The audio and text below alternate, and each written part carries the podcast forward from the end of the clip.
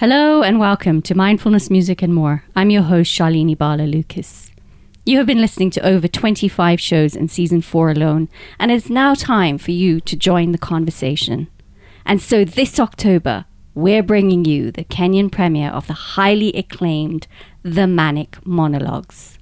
Directed by award winning actor, writer, and director Mugambi Thiga, the show features a stellar cast of some of the most celebrated actors in Kenyan theatre. This groundbreaking performance will showcase captivating stories from those touched by mental illness. You'll hear true stories about struggle and pain, but also triumph and joy. These diverse, moving narratives will greatly challenge your assumptions about what it means to live with a mental health condition. Want to know more? Well, stay with me for the next hour as we talk about mental health and mindfulness, play some music, meditate together, and of course, talk about the manic monologues. My first guest today is an award winning voice, stage, and screen actor with more than 10 years' experience in the creative arts sector. She has taken up lead roles and featured in some of Kenya's highly celebrated shows, notably Showmax's County 49, Crime and Justice, and Igiza, Mnet's two time award winning Swahili telenovela Selina, KTN's TV drama My Two Wives, NTV's Pendo, and Citizens, T- Citizen TV's Makutano Junction.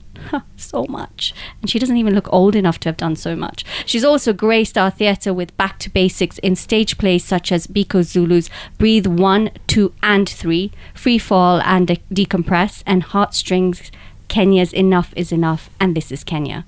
In May 2022, she also participated in a 12 day art exchange residency in Rome, Italy. I could talk about her for hours, but I do want to bring her on. She describes herself as God fearing, smart, and sexy. Wakio Mzenge, welcome to Mindfulness Music and More. Thank you so much, Shalini. Yes, those was- three words really describe me. God fearing, smart, and sexy. Definitely, definitely. you are super smart and sexy. Um, Wakio, I was reading it I was getting tongue tied because you have done so much. And I know you're saying 10 years. When did you start? Because you don't look old enough to have done so much. Professionally, I started freelancing in 2014.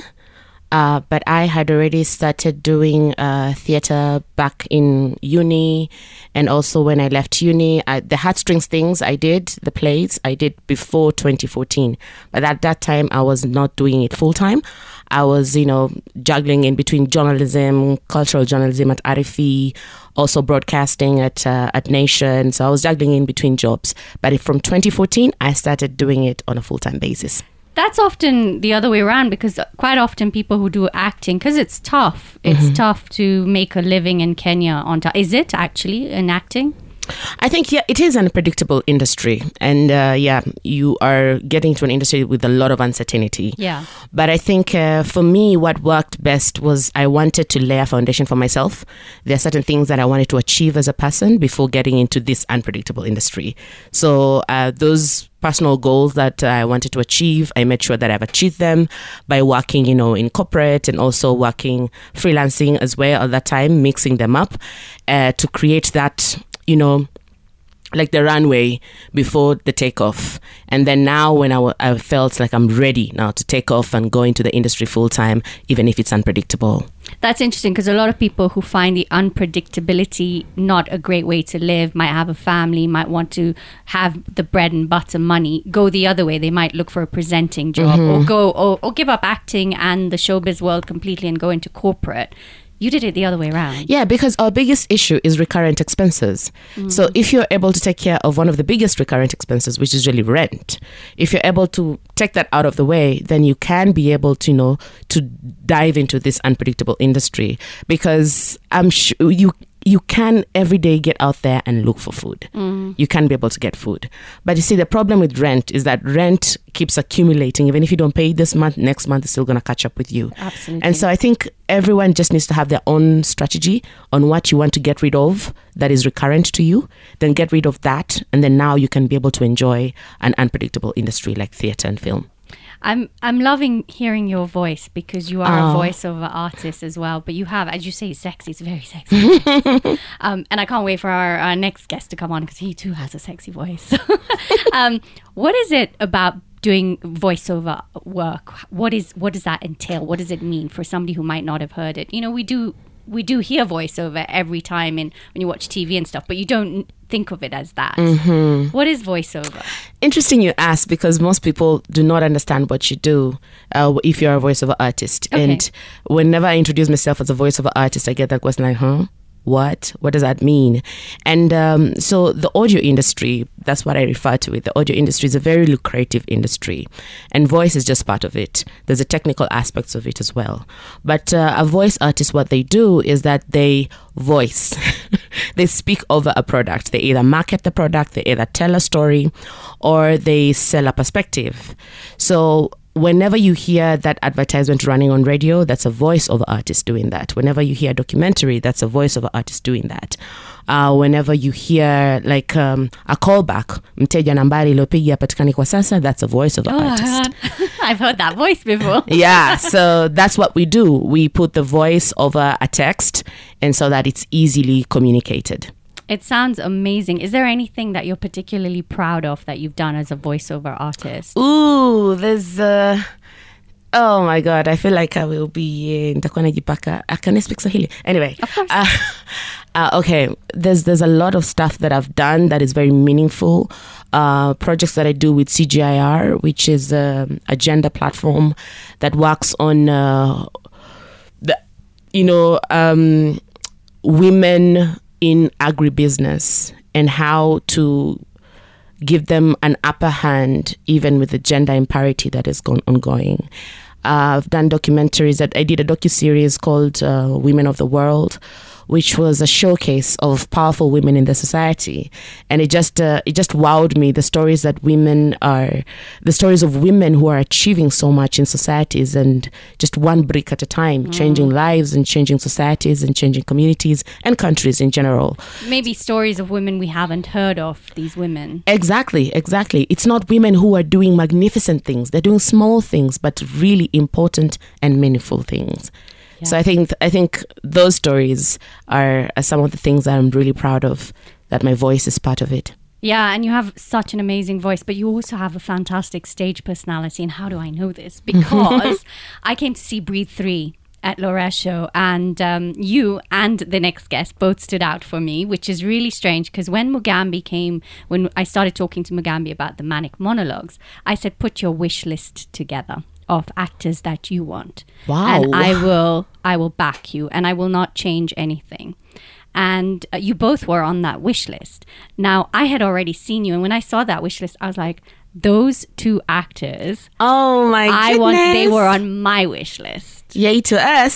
So, and I remember you doing, it was to do with domestic violence, wasn't it? And emotional abuse. Was that right? The monologue. yes, and that's the piece that I actually did with the actor who's about to join Okay. us. okay, we'll bring him in shortly. But um, I want to ask you very quickly when Mugambi came to you and said, There's this play about mental health, did you um and ah, or did was it a straight yes? I mean, be completely honest. When when Mugambi uh, approached me, he first said, "We're doing these monologues," and I was like, "I'm in." he said this to me yesterday that you love monologues. I do. Monologues is, uh, I think, one of the genres that are are very personal to me because storytelling is very big for me as a voiceover artist, as a as a stage performer, and also a screen actor. What we do mostly is tell stories, and for me, when I'm using my voice and uh, my acting skills all together to do a piece, I think that's when I'm I'm happiest. So monologues are very big for me. I feel uninterrupted when I'm telling this story, and that's that's powerful for me. It's uh, it's propelling uh, for me. I feel like it's a mini play from start to finish, and stage is usually what what that's what plays are. They are not interrupted with you know cut you know let's take this shot let's take this other shot. It's start to finish. And so monologues for me as a person are a very clear on where they're going. So this character is moving from here and moving to this particular point A to point B, and their journey is very clear for me. So even in terms of preparation, I can do this by myself somewhere, and I can come and deliver, and then I can have the director give me their perspective, and then I love also uh, performing it or sharing the monologue with people who are not in the industry, like. I would just tell them, let's have this conversation about this. And I would be doing my lines and then I just get their reaction. And that really helps me when I'm doing monologues. So, monologues is the first thing that I was yes to Okay. before I had that. It was about mental wellness Yes. and mental illness. And this is not something that um, I have been intentional about, ment- you know, like talking about mental wellness and mental illness. But when he explained it to me and then he spoke about his personal journey briefly, and I was like, this is very meaningful. And I always want to be part of anything that is meaningful, anything that is life changing, anything that is going to um, make somebody introspect and see their lives in a different lens. I want to be part of it. And it's the same journey that I've been having with Back to Basics as well. The plays that we do, some of them written by the, the guest who's going to be joining us later. But um, it's those stories that when somebody leaves from the audience is changed and their life is transformed, their perspectives are shifted, their decisions are informed. That's what I want to be part Wow. of. Wow. Okay. So so it, it spoke to you almost straight away. Yes. And in such a deep, meaningful way. I will talk about the table read later because that was quite an interesting experience.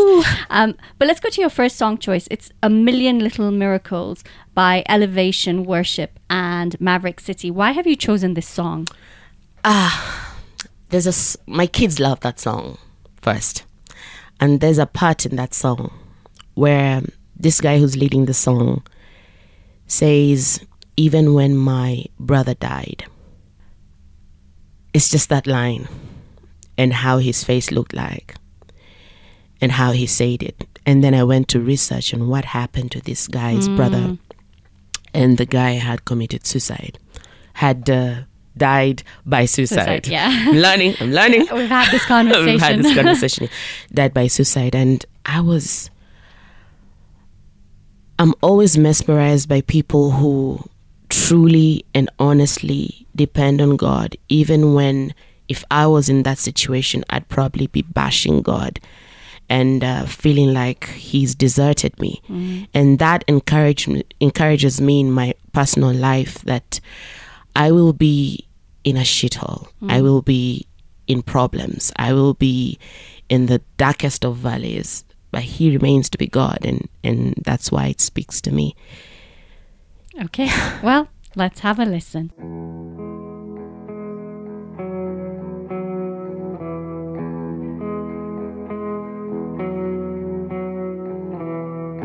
All my life I've been carried by grace.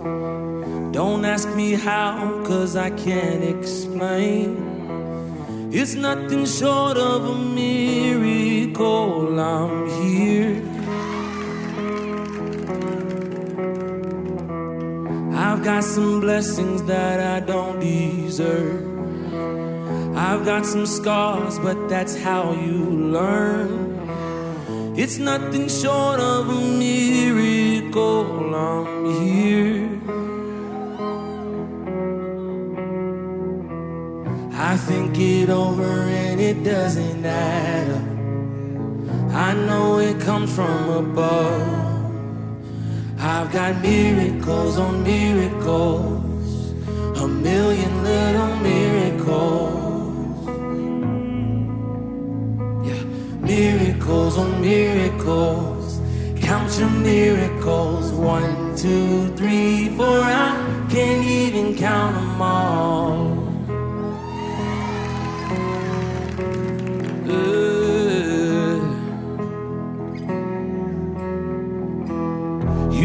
Me steady so I wouldn't give up.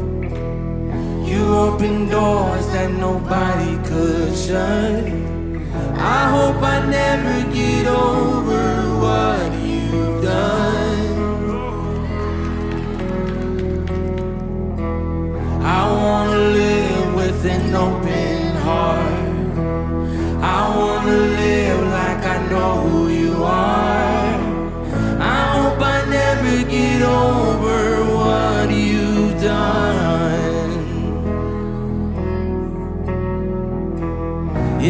coincidence and it's not luck.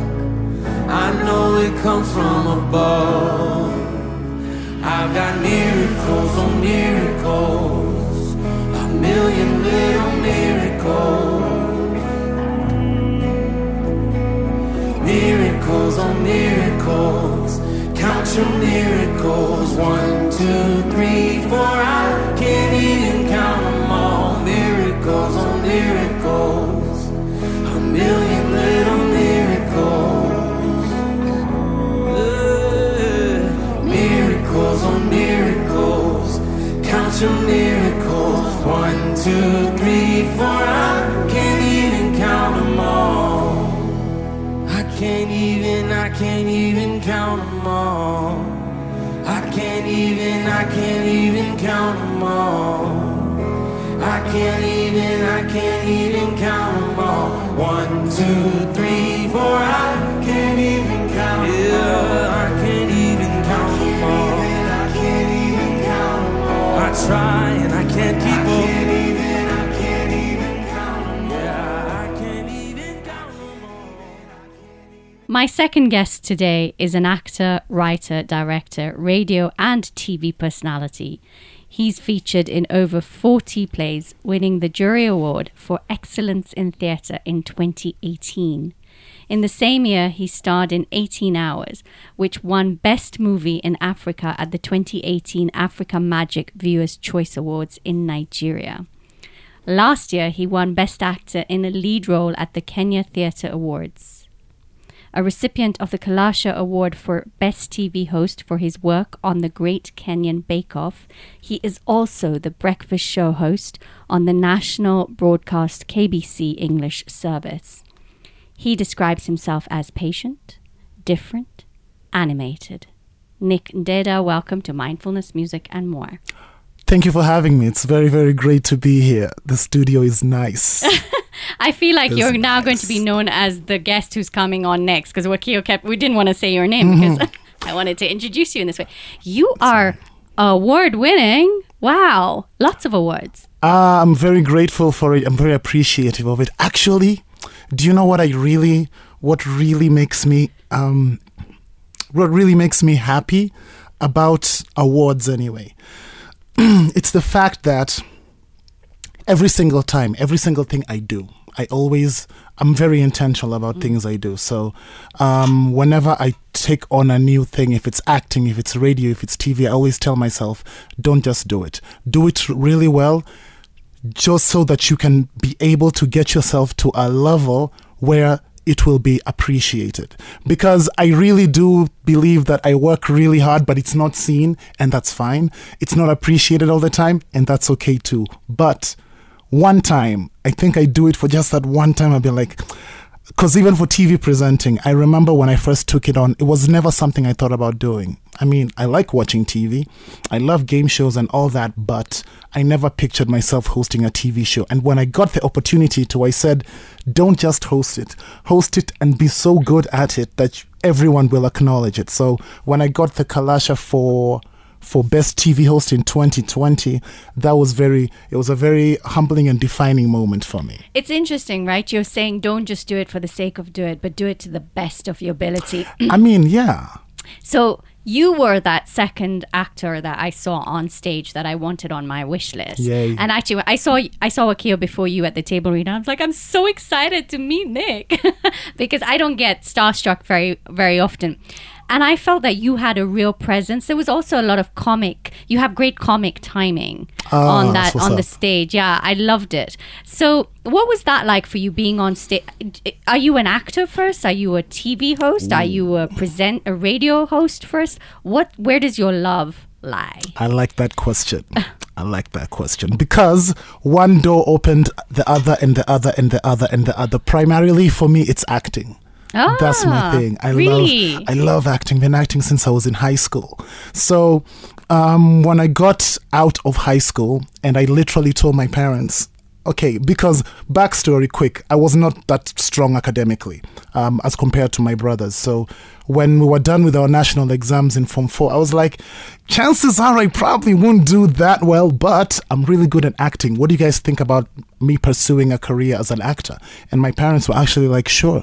Go ahead. Do it." Wow. Most parents are like, no, get a proper job. exactly. So that's a mad shout outs to my parents. Like they've always been supportive of that. And when I got into acting, I did I did theater for two years at Phoenix Players, amazing place, and and also, I don't believe in coincidences. yeah, yeah. It's no, all I, about I'm with you. right. It's all Yeah. about providence, Yeah. right? So, I was an actor first doing theater plays. My brother one day tells me he wants to go for a radio audition and he wants someone to accompany him. Oh. So I accompany him to the radio audition. I wasn't coming to audition. I was just there to take my brother. The lady who was facilitating everything gave me a really, really cool short speech about how we'd been standing outside in the heat for like three hours. And then the audition was 30 seconds long in a room with AC. She literally told me, It's 30 seconds. What do you have to lose? Yeah. And I was like, You are right, lady. What do I have to lose? I went in, did the audition, and a week later, I started working on radio. Did your brother get a job? He did not. But Oh, are you still but talking? silver lining, amazing silver lining. Three years later, he got a job on radio, and he was a fantastic presenter for six years until he passed on. Ah, I'm so, so, So- sorry. It's all right. So yeah, see that door opened that, and then writing. That's how writing came about. Because during my downtime, um, when I wasn't doing a radio show and I wasn't rehearsing a play. And I wasn't in class because I was also at the university. Imagine somehow I kind of got okay grades and I managed to make it into uni. This guy, what? so See what I, I- mean about the comic timing? I used to use the downtime to write to write scripts, and I never thought they would go anywhere. And I must give a big shout out to Mbeki Mwalimu. She's the founder director for Breathe. Back to Back to Basics. basics, yes. and uh, she's the one who kept on encouraging me to to write more because she'd be like, "I've seen stuff you've written, like two short, short things, and it's actually pretty good. Follow it up." So she kept on pushing me. Next thing, I started writing plays. I wrote a, sh- a short film, and it's almost out. Super nervous about that, and wrote also this very interesting comedy with a friend of mine called Vikash, who were doing the the manic monologues. We're super excited about that. So it's really interesting, right? You have a great comic timing we've talked about, but I want to take you back to you talked about your brother, and Mm-hmm. you just kind of threw it in there that he'd passed away. And I know Mm-hmm. that mental health is something that we talked a lot about at the table read, and you shared a lot. But what is it about the manic monologues that perhaps brings up some of these feelings and thoughts about your own personal mental health? Um, there, so there is this uh, this piece called The Drop, um, and it's about this guy who was in Stanford doing a PhD, and it's very stressful environment over there, and and he he was uh, I remember uh, the director Mugambi and I were talking about this yesterday and and we realized that from the from the outset it might look like this is imposter syndrome that's just really it's really like metastasized so Yeah. to speak however it's actually more of it's a a crisis of confidence which is which is almost it's close to uh, imposter syndrome but then it's not because imposter syndrome that's why people just tell you you can shake your way out of imposter syndrome Yeah. but if you don't have um, confidence if you feel like i am i'm just i'm not supposed to be doing this i'm not worth this then it then it can really mess up with your mind. Here is why I really resonate with that piece. And I'm, it's so weird, not weird, because there are no coincidences. That's why I ended, I ended up being given this piece to deliver. When I got on radio, I was a second. I was a second year uh, university student. I was studying journalism, actually, with uh, emphasis on broadcast media. So I kind of was on the right track. But I was like, I was such a shy kid growing up. In fact, I was so shy, my auntie, my own auntie, my mother's sister did not know I existed until I was 12. And this was how she found out. We're at a Christmas party, my two brothers, you know, ah, they're very loud, everyone knows them, they're running around playing. And then there's this kid who's just sitting at the corner drinking a Fanta. He's like, Who are you by there? I'm like, Oh, Mama Victor's son. No, I know Mama Victor. Mama Victor has Victor and Innocent. Who are you? I'm like, I'm. This is your aunt, your mom's sister. Yeah, she's Did- like, no. How old were you? 12. I was, I think, 11 going on 12. so for Or t- 11 years, she didn't know you She literally grabbed my mom. She's like, wait, you had another child? It's like, yes, right. uh, like literally two years after Innocent. It's like, but I never see him. And then my mom's like, well, it's because he doesn't talk much. I, I really, and even as an adult, I still have that thing of, I can sit in a room of 10 people and disappear. But that means you didn't feel, at the age of 11, you didn't feel seen or heard.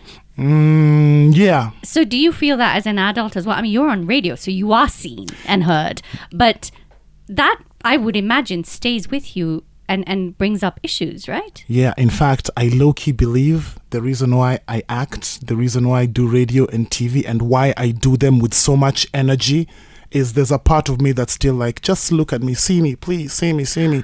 Because Wow. when the cameras are off, when the faders are down, when we're just sitting at, even at rehearsals, I can just, I, I feel it, I even feel it happening sometimes. I'm just like, okay, we're disappearing. And I'm just like, it's fine. Just listen to the conversations because at least if you're not going to actively participate in life, so to speak, then you can at least just listen. So, But also, your Mm. life eh, to have lost a brother is has not been easy. no, especially because I still to this day, I, I have very major issues with everyone um, around that time because my brother was a very outspoken person. And that's why he was such an amazing radio presenter, even. So he never hid how he felt. He would literally send me messages and say, ah, I think I'm going through it again. Don't don't worry about me if you don't hear from me for like the next couple of days. I just want to be alone and whatnot. And and I would constant because I'm the youngest in our family. This is my eldest brother. He's four years older than me, and I would just be telling him like, okay, I can tr- I can't I couldn't I couldn't find it in myself to be like, okay, sit down, let me tell you, bro. I think this is what's going on. The most I would do, I, I used to send him links to like online wellness, um, online therapists, uh, and stuff like that. Like that was to me, I was like, that's my way of just trying to show him that I acknowledge what you're going through. Uh, this is I'm trying to tell you to look at this option because also I wasn't able to just outright speak with my brother because a, a lot was happening mm. even in my own life. So Yeah. things were very very shaky. And when in the last couple of months and the run up to his death it was it was like you can see some signs and i'm like but guys i didn't like how everyone said no this is not an issue. He's fine. He will be fine. And and it was just unfortunate because he was a very cool guy Nick, thank you for sharing that because I know it's not easy, but I do just want to talk about one thing because it feels like this conversation is not being had again and again in families. We're not acknowledging what our loved ones are going through until it's too late. It's time f- to speak up, yes? It's time to join the conversation. Um, the manic monologues, I'm hoping, is going to do that. Do you think we're making progress? something I really I really love about about projects like the Manic Monologues is even if you are and oh I really hope I know this is going to happen even even if you are not um, the kind of person who's comfortable having such conversations when you are exposed to it especially in this in this productions manner where you will hear several stories back to back stuff it's like planting seeds stuff starts sticking in your mind and you and you will see something you will remember an interaction or see uh, something happening and you'll be like oh wait i heard something about that was similar to this. And then that one person goes to speak to this other person and then it becomes a whole thing. I love how nowadays even in the last two years, I think the conversation about mental health in Kenya has really changed. It really has. I remember back when if someone said anything about mental health, the first thing they would just be given this look of, okay, let's back away from you a little bit. This guy is not saying anavuta bangi. Could that be it? Is it on marijuana? Must be it. So nowadays, the fact that people are openly talking about it, um, where I work at KBC, they t- they literally tell us, um, you shouldn't work five days a week because you need time to rest. So I told my boss, what do you mean? That's what the weekend is for. She's like, no, the weekend is the weekend. that's designated. Now this is for like people who work Monday to Yeah. Friday. So she's always like, do Monday to Thursday or do Monday, Wednesday, Thursday, Friday. Take a day out for just you. That's incredible. I love it, and I think I really, I really hope a lot more people adopt that. And I, and this is so strange because I was telling this to the director, and he was like, "Oh, so now you take that day to rest?" And I was like, "No, I use it to look for more money." And it's like, "Why? Why do you do that? You need to rest." And now I'm thinking, like, "Yeah, I think you're right. I think you're right." But I think also the fact that Nick Ndeda is on this show, is on KBC, is on stage talking about mental health issues, is going to get other people to talk. Because as much as we perhaps don't feel it, people in the public eye are role models. And if it's okay for you to talk about it, then perhaps another person who's not in the public eye feels, okay, maybe it's okay for me to talk about it That's true. because the stigma is being removed. Mm-hmm. I'm going to give you a, a break because I'm so grateful for you sharing, Nick, and I know it's not easy, so thank you. Let's go to your first song choice. It's Smiley Faces. Why have you chosen this song? So- By Gnarls Barkley, right? So, yes, Gnarls Barkley. And I would highly recommend that you listen to the entire album. It's called Saint Elsewhere. It is a 38 minute album. This is what's unique about Gnarls Barkley. Every single song they did, it's a group uh, duo. Every single song is a different genre. It starts from gospel, second song is hip hop's third song is rock, fourth song is Smiley Faces, which is jazzy. It's got a jazz vibe to it. It literally sounds like a song that came out of the 1960s. I listened to it. I was like, whoa, this is interesting. I listened to a lot of different music on right the show, yeah. and that came out and that song came out in 2006 i remember when i first heard it i was in campus and um, campus life was crazy for me because again i went to this university that was very vibrant everyone was always trying to be seen and i'm like ah not again so i used to like just chilling by myself in certain areas so i used to listen to music on headphones and every time i hear this song to this day i can't help but smile because I'm like, how did you manage to engineer that? Is it something that they planted in our minds that because it's called Smiley Faces, automatically you want to smile when you hear it? But it's a really, really cool song, and I really like the wordplay in it. okay, well, let's have a listen.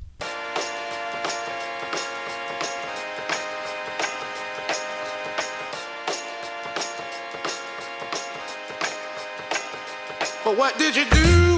What did you say? Or did you walk or did you run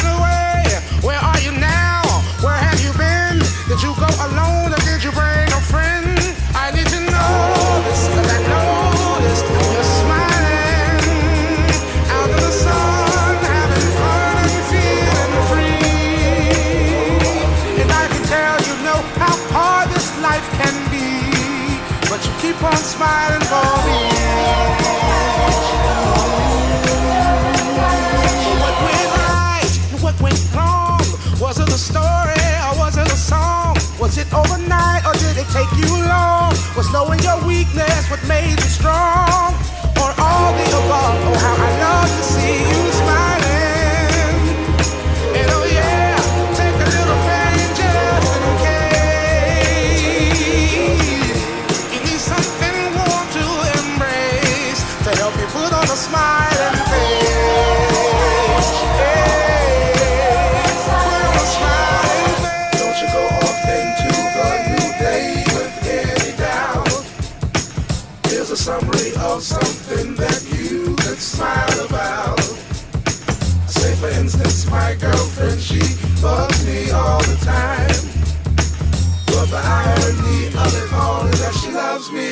time. Oh, see.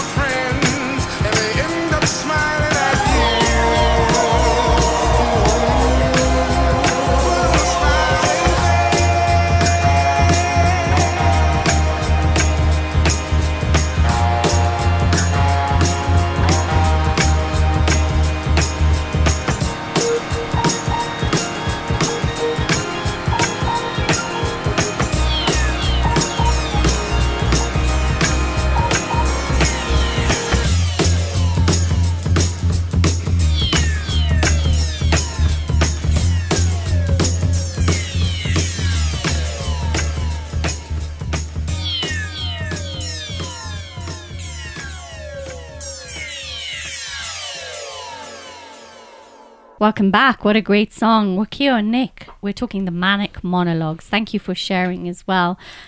We did the table read uh, a few weeks ago now. It feels like a long time ago. a lot has happened since then.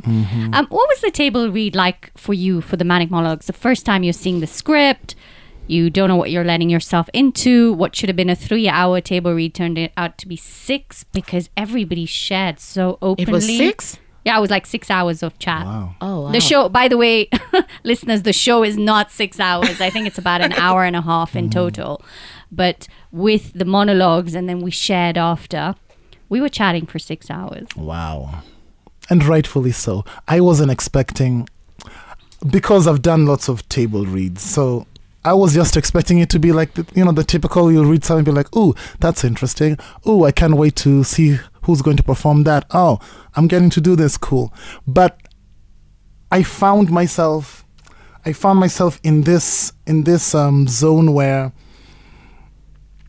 I get it. I get it that it's okay. It's it's actually encouraged to be vulnerable, even around people who you you And we'd never met. yeah, because we'd never Yeah. met. So I remember at one point I was like, "Dude, what are you doing? You are in this person's house, and here you are. It was are. at my house, by the way, guys. So here you are trying to tear up, talking about things that I have ordinarily never spoken of. Like one of the things I never talk to people about is how I hate, how I hate, how I hate people saying using you're crazy as a compliment. Like ah that's a, that's such an interesting thing. Hey you're so crazy for doing that show. You're so crazy for do-" and i'm and i'm always like don't say that. I don't like it. Because for me i can't get the negative connotation out of it. The word crazy. yeah. Okay, we talked about language, and, and we'll come back to the table read, but we talked about language at the table read. Do you remember Mm-hmm. we were saying how to say, and you said it earlier on, to say commit suicide is not Yeah. acceptable anymore. Now, Wakio, you were quite open that you didn't really have much um, understanding, perhaps, of mental illness or, or, or experience of it. exposure maybe Yeah. i'd say that um and maybe i have and then i didn't pay attention to it Yeah. uh, because as i said during the table read first of all i've had experiences on table reads where uh, it turns into a therapy session especially with back to basics but more during the co-creation process rather than during a table read and for me, I've been that kind of person, and I think I said it as well, that um, I've always felt like you need to have control over your life and that you need to um, forget about past experiences that are traumatic to you and just try and move on. Like uh, everybody's gone through a difficult time in their lives, and everybody's trying to make the best out of their lives. Um, I was not cognizant of the fact that uh, some things are beyond our control, and that it's uh, it's important to accept that there are people who do not have that strength or that willpower or that um, control over certain things and certain aspects of their lives, and there are they are people and just to respect the fact that they do exist and to try and create an environment for them to be able to flourish. And so that was what was really happening during the table read it was getting clearer that even people that I knew at the table read and some of the things that they were saying and I was getting aha moments and wow moments and my jaws my jaw dropping as well and seeing that um, some things we just ignore but we need to we really need to stop ignoring what is going on in other people's lives and be aware that we are all different and we're all going through different things and we all respond differently to different circumstances. And appreciate that diversity and work with other people to make their lives even better. So yeah it was really um mind-blowing session for me.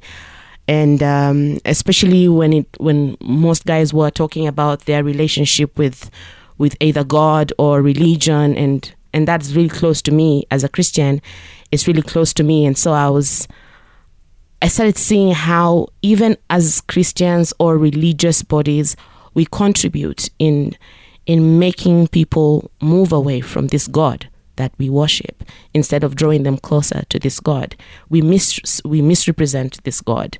We misrepresent these values that um, that we have learned through, say, the holy books, and it just it was very weighty for me and my role that I need to play in my life to to represent the values, to represent the um, this God that I, I claim to believe in. I feel like you went on a journey in those few hours, huh? Because we there you talked about religion, we talked about language of how you talk about mental mentally ill people. Yeah. You talk about uh, understanding mental illness more because you can't just leave things in the background because mental illness is just that it's an illness It's an illness, a real illness. yeah and so it could be chemically in your brain it could be there's so much to it it, it manifests in your body um, do you feel that the manic monologues from and i'm asking both of you this question is going to be able to start this conversation about and, and change people's opinions like it did yours Wakio. Mm-hmm. do you think the manic monologues is going to be the start of this? Or, uh, or is it going to be a continuation? Is it going to be powerful enough? Because i believe it will be. But what do you two d- believe? Because you're both doing the monologues. I think the foundation of anything is really important. Why are we doing the manic monologs mm-hmm. is the biggest question. Are we doing it because mental illness, mental wellness is in and you know it can get you funding or it can you know it can it's an by the agenda. way there ain't no funding so there's the question of the why. yeah that we're doing it. And I think from the table read, it was very clear that the why is because it's important. It's such a weighty and important topic that needs to be discussed, that needs to be highlighted. It explains a lot of things. For instance, as a parent, um, when you have children who are maybe depressive or they are manic and you are not aware, you might end up killing that child, you know, because they will act in ways that is not normal Yeah, to you, yeah. you know. And so if you are aware that there could be a situation here that this child is maybe doing these things beyond out of their it's out of their control and that they need help ADHD or autism or whatever that's causing. Yeah. exactly your child could be in the spectrum Yeah. and you are not aware so i think it's just creating that awareness and making society understand that mental illness is a real illness that needs caregiving and if we are at that place where we understand we need to provide care for anyone who's if you have a cancer patient at home, you will give them care. Absolutely. If your child gets burn wounds, you will give them care. So it's the same way if your child has a mental illness or um, the, Or, or your sibling or parent. or your sibling or your neighbor Yeah. You need to give them care. So I think this conversation and the approach that uh, Mugambi is taking is not about fun, you know, like creating a hula baloo around mental illness. It's about factual stories and like a journey that people just the journey you, you say that I took in those six hours. Yes, yes. That's the journey that I am hoping and praying that every member of the audience is gonna go through. Nick, what do you think? Yeah, there's definitely a lot of relatability Okay. um, in the text. So um, I feel the conversation will only grow from from here once uh, they watch the manic monologues because you will be able to identify something you have seen, someone you know, or something you have heard about someone you know in one, if not two, three, four of those stories. So I really like the fact that it's that it's all about that and when someone comes to watch it they will definitely be able to pick something there's there even in the littlest bit because especially when it comes to stuff like adhd which a lot of people don't Don't even know. they don't know about it and there are a lot of okay not a lot but there's a couple of people who you can literally see the symptoms of ADHD in them, but they're just like, no, may I just have trouble focusing. That's it. And I'm like, mm-hmm. really? You think that that's it? You think you just have trouble focusing just like that? So, um, enlightenment. It'll be a, it'll be enlightening for a lot of people, if not everyone. So, and I even think for the for the performers, for us as the performers, um, it's also because we're, we're you literally using our bodies and ourselves to um, carry these stories forward. So there's also there's like also a, a certain level of growth within ourselves that we also get to yeah go that i agree with. We are also going through some level of enlightenment Yeah. as well because there are different ways that mental illness manifests itself. Exactly. and uh, for me as a person i was not aware about some of these ways that it manifests itself. And so that just reading through the scripts whether it's my monologue or it's somebody else's monologue just reading through the entire script is in itself a journey of enlightenment It's interesting because we think of uh, mental illness as, and, and to use your word, Nick, was crazy. He's crazy. Or it's depression or it's stress. And that's kind of where we stay with it. But in the manic monologues, we talk about so much more. We talk Exactly. about psychosis and uh, alcoholism and ADHD, as you say. So it really is a journey. There's moments of light, lightness as well. I think some of the. Um, some of the monologues are told with some lightness. There's some very heavy moments, but uh, it's that journey. What uh, what you're doing a few monologues. What monologue sticks for you, Wakio? Which is the one that you really resonate with? almost 17 um because it's Without giving away too much, because we want listeners to come and watch. So almost 17 resonates with me because A, I'm a mom. And B, I always have these questions that play in my head about am I being a good mom? Um, this human being who's my responsibility, are they going to turn out right? Will they one day say they're doing something wrong because their mother didn't do something right? Or are they going you know are they going to blame me for you know some of the characteristics that they develop along the way? So all these um, uncertainties about how my children will turn out to be and um, feeling that responsibility as a human being and knowing that i'm not perfect that i have my faults that i have my moments when uh, I really just don't want to take care of anybody. there are moments when I just want to be myself and I feel like I need the taking care of. Uh, so I think that's how I related mostly with uh, Almost 17 because it spoke to me as a parent and uh, it made me really question a few things about how I. I am winging this motherhood thing. Which I think so many moms are going to resonate to. I think most mothers. I can't. I can't think there's a mother who thinks who's sitting there thinking I'm perfect. Yeah. I mean, I, I hope there isn't a mother who's sitting there thinking I'm perfect. There's no way. Or thinking that my kids are going to turn out just right. Uh, well, no matter what you do, they'll make their own choices. Absolutely. But yeah, it's just that feeling of have I done enough? I think Did that's do every all that I mother's- could? Yeah. Yeah, yeah. So I think there there are going to be so many people out there in the audience who are going to resonate with that one. I'm not a mom, and I and I was like blown away by that one as well. What about you, Nick? What's the one that resonates with you? Uh, definitely the drop, Drop. and that's Yeah. because it's it talks of it talks of confidence crisis. It's a it's a it's an actual thing, and you can talk yourself out of doing some really really cool things because you don't think because you don't think that you are uh, you're worthy of it. One time I did, and this is actually why I don't like doing TV commercial auditions, because um, I once went for one, and in my head I was like, ah, TV auditions, the um commercial TV commercials are for um beautiful girls and very buff, very clean polished type of guys. So why should I go for this? And then I went for it, and then I got picked, and then I never went. the day of the shoot, I sent a text to the production manager, and I was just like, I think I'm like really, really sick. Is like, no, no, no, it's fine. If it's a headache, don't worry, we'll have someone set. I was like, no, no, no, I'm really sick. Then I was like, no, Kwani, what is it? What, what, what's so, what's so wrong with? Then I told them out of nowhere, I was just like, I have explosive diarrhea.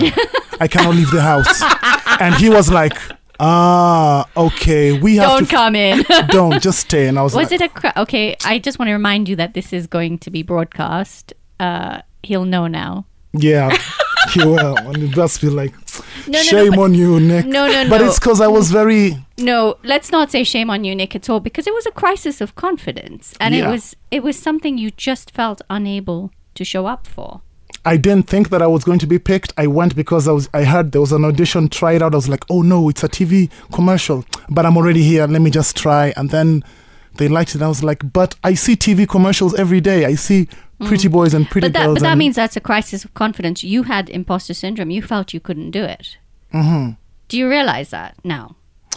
now I like do I realize that that was more of an imposter syndrome than a crisis of confidence? No, I- no, I think it was a bit of both. yeah, it, it's a it's definitely a little bit of both because that you felt you couldn't do it. As in imposter syndrome, as in imposter syndrome is when you uh, are doing something, doing it well, but don't think you're good enough. Mm-hmm. And that was actually part of it there because you were chosen for it, but you felt I'm not good enough for this. yeah. So there was a crisis of confidence that you just didn't show and had explosive diarrhea. And that's really interesting because you had you had the confidence to actually do the audition. Yeah. Mm-hmm. But but it was with the feeling of I'm not good enough. And I, truth be told, I as much as I'm intentional, even at auditions, I was telling myself, "You won't get this. I'm Just get it enough." over with." Though. Imposter syndrome. See, I think we don't even know when we're going through some kind of mental crisis because mental crisis doesn't mean you have to be in hospital or on mm-hmm. medication or so even even a panic attack. I say even a panic a panic attack,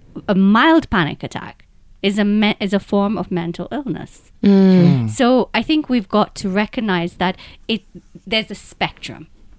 Right? You can have a panic attack or you could have panic disorder, anxiety disorder, which is the other level. Because what I, hmm. what I would what I would have told Nick if he had reached out to me to tell me that he's not able to do that, I would have like, just stop being negative. Yes. Stop being negative. Just have some positivity. You can do it.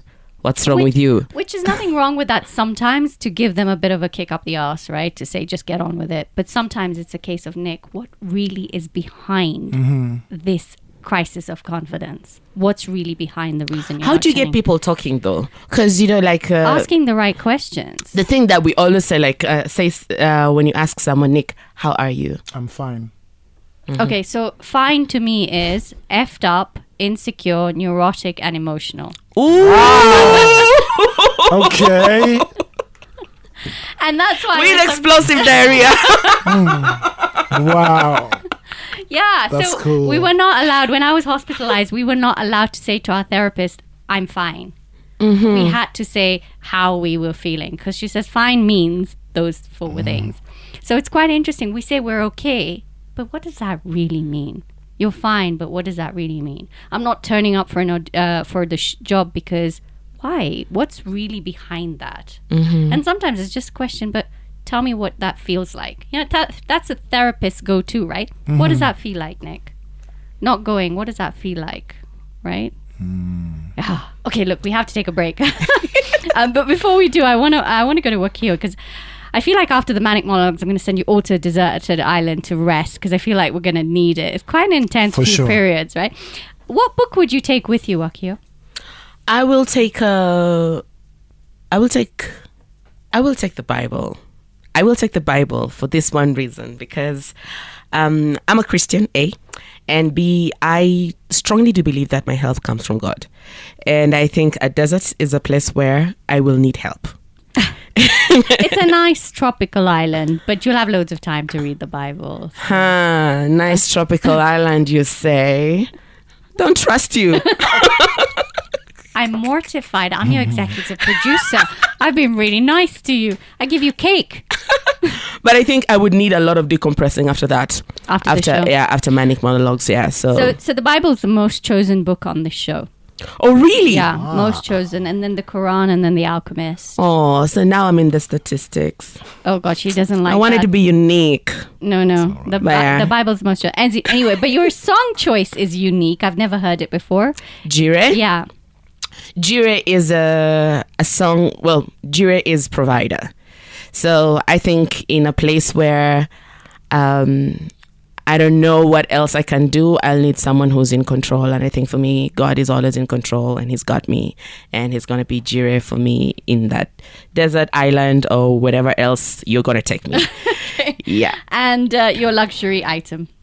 Mm, a picture of my three amazing children. Shout out to you, Mzwana, Java, and Lolly. Love you guys to bits. But yeah, um, I think they're a constant reminder of why I do most of the things that I do. Not entirely everything that I do, but why I do most of the things that I do. They're such a motivation. They are so blunt, it hurts. Um, and yeah, they're those people who are just out there with so much audacity to spend all the money I work so hard for. I love it. She loves you, really, kid. She really does. She talks about you all the time at rehearsal. Okay, let's have a listen to your song Jireh by Elevation Worship and Maverick City.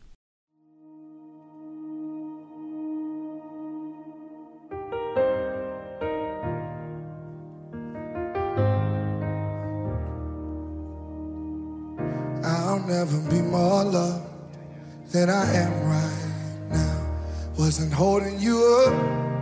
So there's nothing I can do to let you down.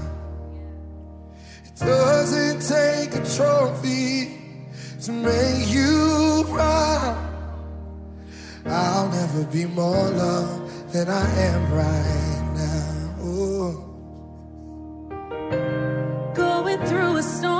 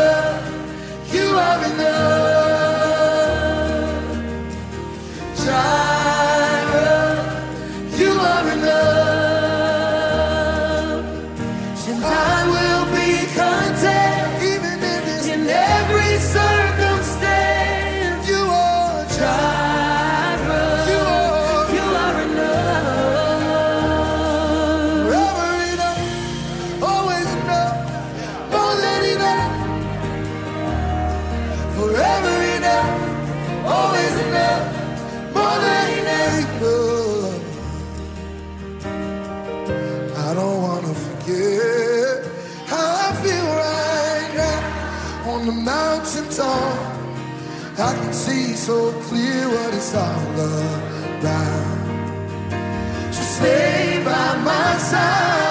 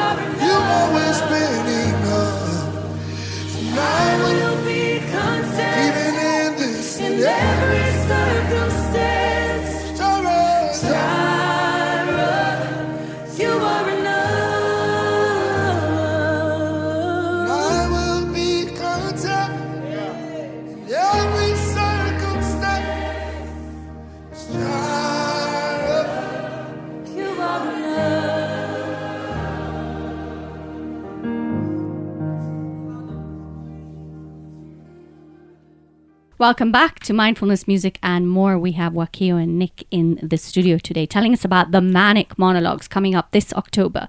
And every week I do a meditation. So, guys, are you happy to join us in the meditation? Yes. Absolutely. They're trying. They're whispering in the background. Nobody's listening to a word I'm saying. Okay. He's like a naughty school child. Um, today we're going to do connection and grounding. I think you'll like this one, Wakio, because it's about connection to a higher power. Nice. So just sitting back and putting your hands on your heart chakra, which is in the center of your heart, right hand and then left hand on top. And bringing awareness to your breathing, breathing in through your nose and breathing out through your nose. You can close your eyes or lower your gaze, whatever you feel comfortable with. Honor every breath into your body and every breath out. Breathing in and breathing out. And then take your awareness to your belly button, to your navel. And just behind this is a golden speck. And this golden speck is beginning to grow upwards like a thread, going up through the center of your body, up through your head, up to the top of your head, and going upwards and connecting to whatever higher power you believe in. And just feel that connection. You might even feel that your body sits up a bit more, that you're connected to the God that you believe in, or the absolute, or the truth, whatever higher power you believe in. And then go back to that speck behind your belly button and feel the thread going downwards, down to the center of the earth. And let Mother Earth now ground you and connect you. And you might feel that you're being pulled in two different directions. You're connected and you're grounded. And just feel that. Your connection to your higher power for the rest of the day will guide you, will bless you, and will protect you. Your grounding to Mother Earth will support you, will nourish you, and will center you. And just stay with that connection. And then bring your awareness back to your breathing, breathing in and breathing out. Slowly come back to my voice, to the room you're in, and when you're ready, gently open your eyes. And how are we feeling, Wakio?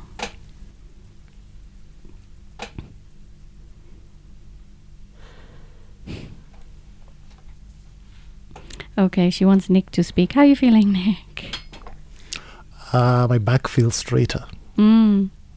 which is cool. I was, um, yeah, my back feels straighter, which is You were pulled up, kind of thing. Are you religious, Nick? Are you connected? Do you Mm. feel connected to a higher power? Um, I do believe in a, in a higher power, supreme being, so, Mhm. but I'm not religiously Yes. affiliated. Yeah. Yeah, like me, exactly. Um, and then the grounding also helps center. And, and as uh, um, ac- actors, we need we. I'm not an actor. I'm an actor now after the You manic are. you haven't seen my monologue. um, that you need grounding, don't you? Especially Mhm. with material like this, it feels like it really pulls you. Absolutely. So, Wakio, how are you? Yeah, I think it's similar to Nick. I just feel I feel um, rooted. I Mm. feel firm. Great. You, I felt a bit emotional with you there a minute. Yes. Okay. we'll move on. Nick, I'm going to take you to a lovely tropical island. All right. Um, are you going to take one book with you? What will it be? the book would definitely be The River and the Source. Why? Because, so, this book was a set book in Kenyan schools uh, many, many years Who is it by? Uh, I believe it's Margaret Ogola. Margaret Ogola. Okay. Mm. So, um, there's this little thing that actors like saying because a lot of the actors my age did it in school or have heard of it. So everyone has read this book. I haven't. I haven't read it. I haven't, re- but mine is like I haven't read it not because I haven't had the opportunity to. In fact, that book is in my bag right now Oh. as we speak.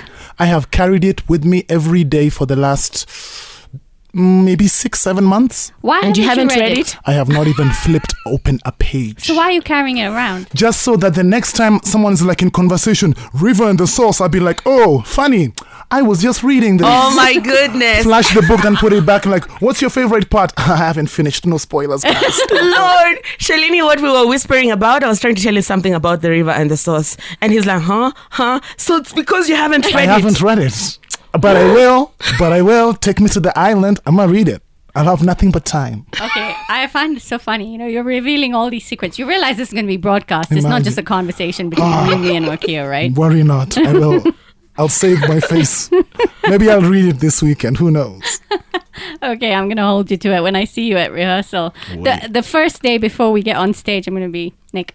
Have you read it? Pressure. Precious on. What about the song? song. My this song, uh, it's called "Power" by Kanye West. So many reasons why I like this song.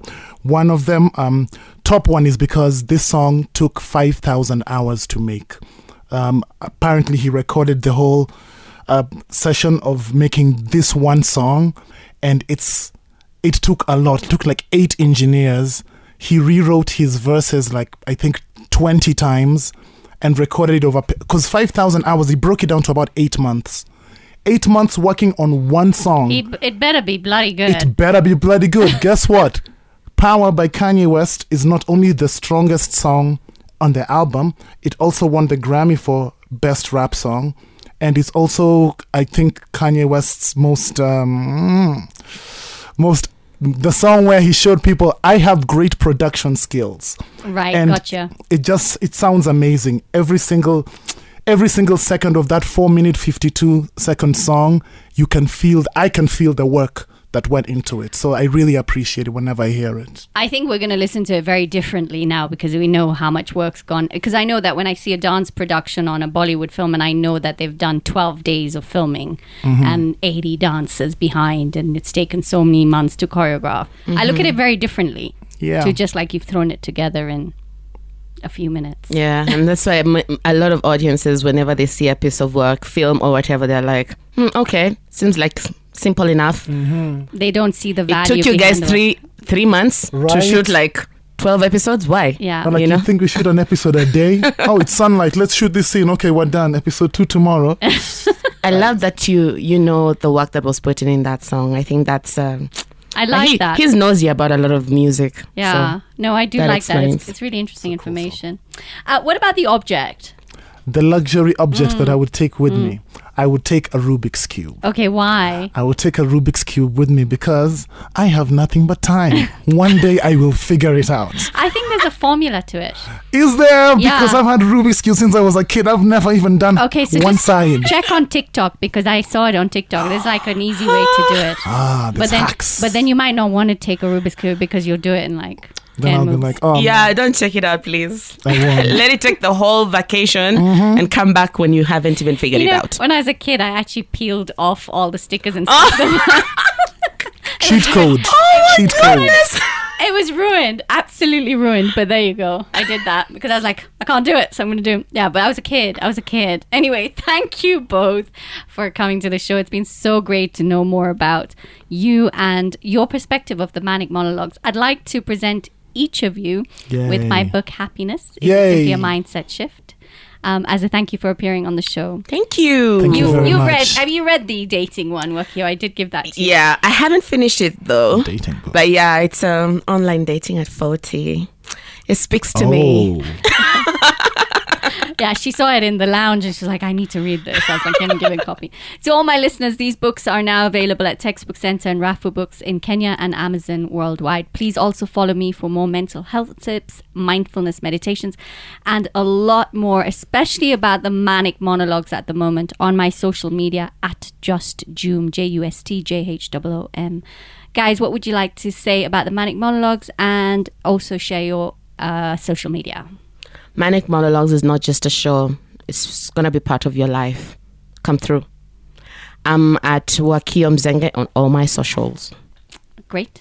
Um, it's a- uh, man- the manic monologues is very very transformative, uh, and I love that it's entertaining as it's as entertaining as it is educative. So definitely, you're coming in. Uh, one person, you will come out um, um, a richer human being because of the wealth of knowledge and stuff that's going to be shared. So yes, please come through, and then we can take photos after. Ooh. And then you can tag me. If you tag me, it's at Nick Ndeda. Look for the one who wears bright colors, not the one with the beard okay. Oh, the suit. Or the suit. Okay, because he's a different profession. Yeah. Okay. Thank you so much, both of you. To all my listeners, if you or someone you know is struggling with any mental health issues, please do seek professional help, whether that be a counselor or your doctor. Also, to say at the Manic Monologues, we'll be having a therapist on site at all times, as we have been doing for our rehearsals, a therapist on call. You can also open up and share your feelings and mental health issues anonymously without fear of judgment on Bonga, This is a safe space where you can start the healing process. We're going to play out the show with Nick's final song choice, which is Power by Kanye West. Kanye West. And remember, mental health is a taboo here in Kenya. The Manic Monologues aims to disrupt this silence and stigma. Don't miss out. Join the conversation from the 5th to the 8th of October at Nairobi's Signature Auditorium.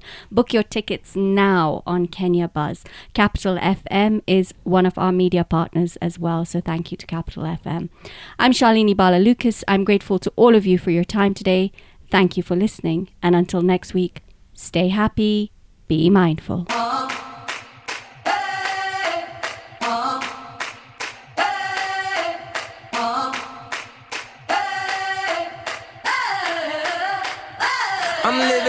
21st century, doing something mean to it. Do it better than anybody you ever seen. Do it. Screams from the haters, got a nice ring to it. I guess every superhero need his theme music. No one man should have all that power.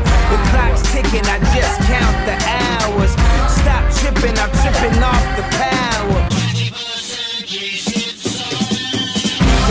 broken, the schools closed, the prisons open. We ain't got nothing to lose. Everybody we rollin', uh, everybody we rollin'.